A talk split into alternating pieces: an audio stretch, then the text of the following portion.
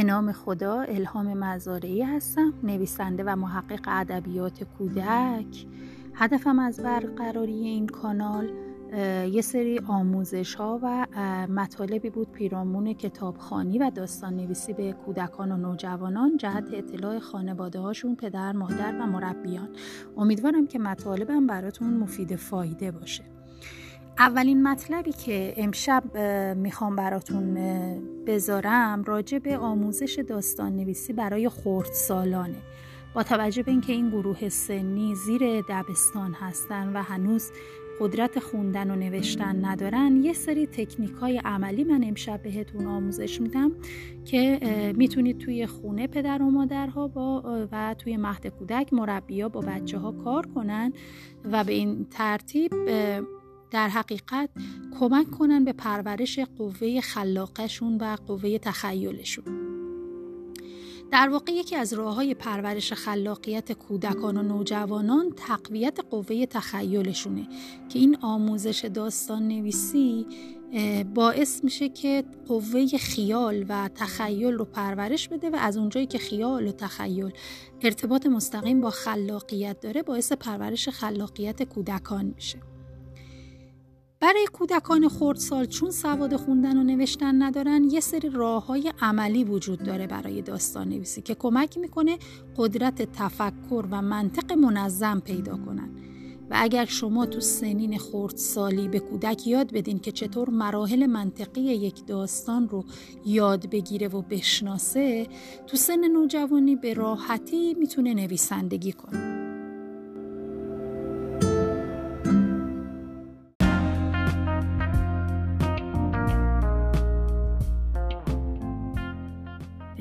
خدا الهام مزارعی هستم نویسنده و محقق ادبیات کودک.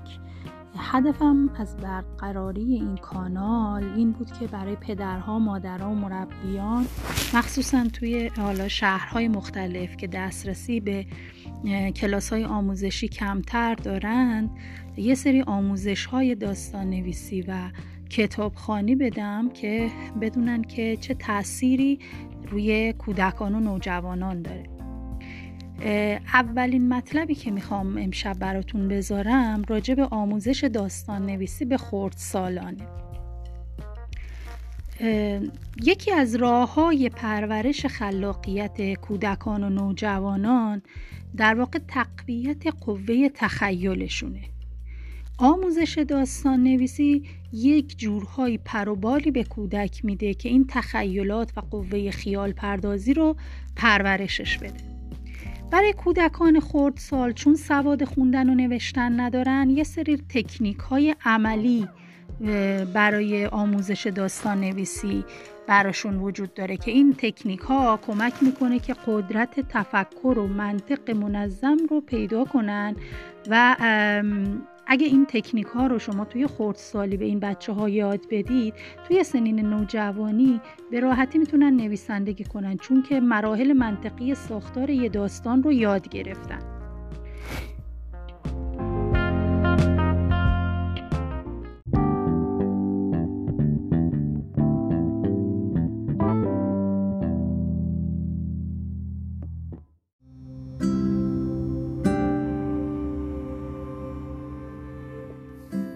اولین تکنیکی که می‌خوام بهتون بگم شرح وقایع روزمره است. یعنی چی؟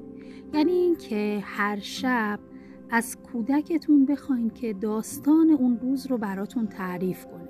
چه اتفاقاتی براش افتاده کجاها رفته با کیا صحبت کرده و کلا راجع به جزئیات اون روز بهتون بگه.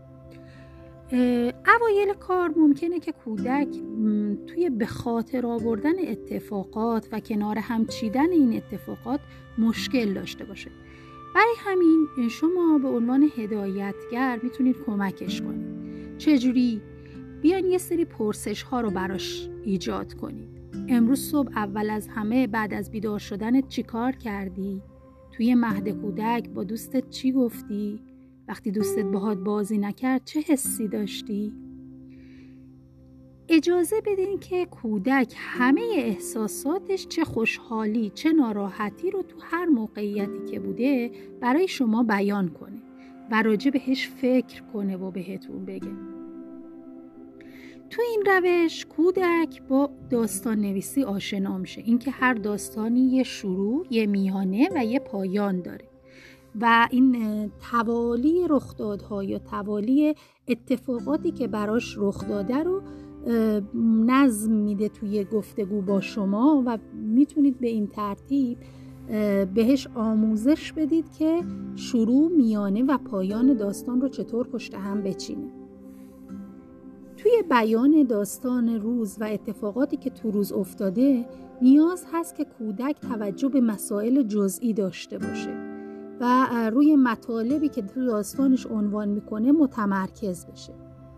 همینطور هم هست که باید احساسات و هیجاناتی رو که در روز باهاش درگیر هست رو بفهمه باهاش آشنا بشه تا باعث تقویت هوش هیجانی در کودک بشه. پس این تکنیک کمک به تقویت هوش هیجانیش می‌کنه و کمک به تمرکز کودک می‌کنه.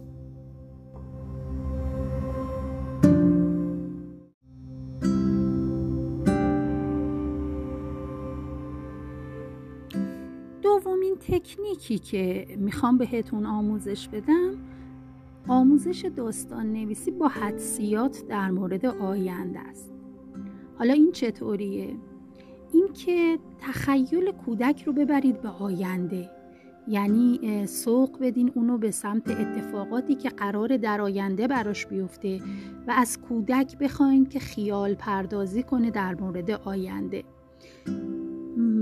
تکنیک قبلی تکنیک اول در مورد گذشته بود. این تکنیک در مورد آینده و این باعث میشه که کودک توالی زمان رو هم به نوعی یاد بگیره.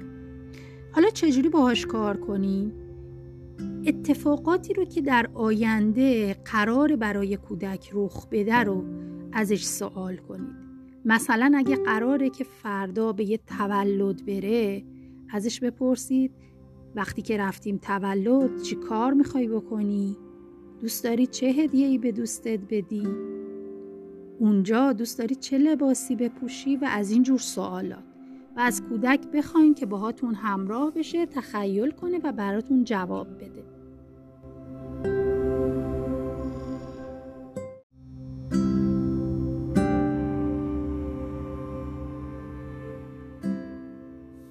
سومین تکنیک کمک گرفتن از نقاشیه یعنی داستان نویسی با کمک نقاشیه که این یک روشه برای ترغیب بچه ها به داستان نویسی خصوصا بچه هایی که زیر سن نوشتن هستن. از کودک بخواین اتفاقاتی که براشون رخ داده در گذشته رو براتون نقاشی کنن. این نقاشی می‌تونه اینطوری باشه که مثلا ازشون بخواین نقاشی اون تولدی رو که رفته براتون بکشه. و دستش رو باز بذارید که خودش هر جور که دوست داره اون نقاشی رو بکشه. لازم نیست که جزئیات و نکات ریز و مدام بهش تذکر بدین. اینو یادت رفت اونو یادت رفت. فقط اجازه بدید که بچه خودش تفکر کنه و خودش افکارش رو روی کاغذ نقاشی کنه.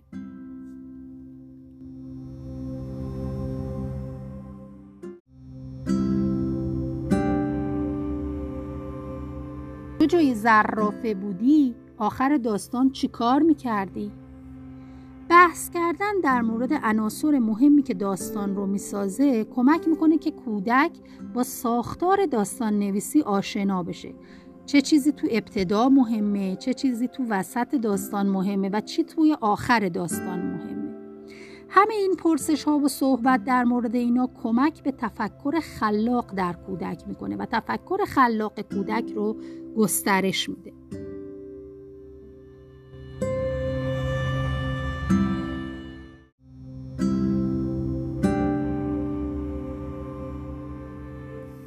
پنجمین تکنیک نمایش بازی کردن قبل از گفتن داستانشون بازی کردن نقش خیلی مهمی برای بچه ها داره. قبل از نوشتن داستان در واقع این بازی کردن جرقه داستان پردازی رو توی ذهن کودک ایجاد می‌کنه. باید با کودک شروع به نمایش بازی کردن کنید. یه قصه طراحی کنید و از قبل اون شروع بکنید با کودک بازی کردن و بعد از کودک بخواین که بخشهایی از این نمایش رو اون طراحی کنه و اون جلو ببره و بهتون بگه که بعدش قراره چه اتفاقی بیفته. می‌تونین به کودک با پرسیدن این سوالات کمک کنین و خط سیر بدین. قهرمان قصت آدمه یا حیوانه؟ شاید هم اشیا باشه.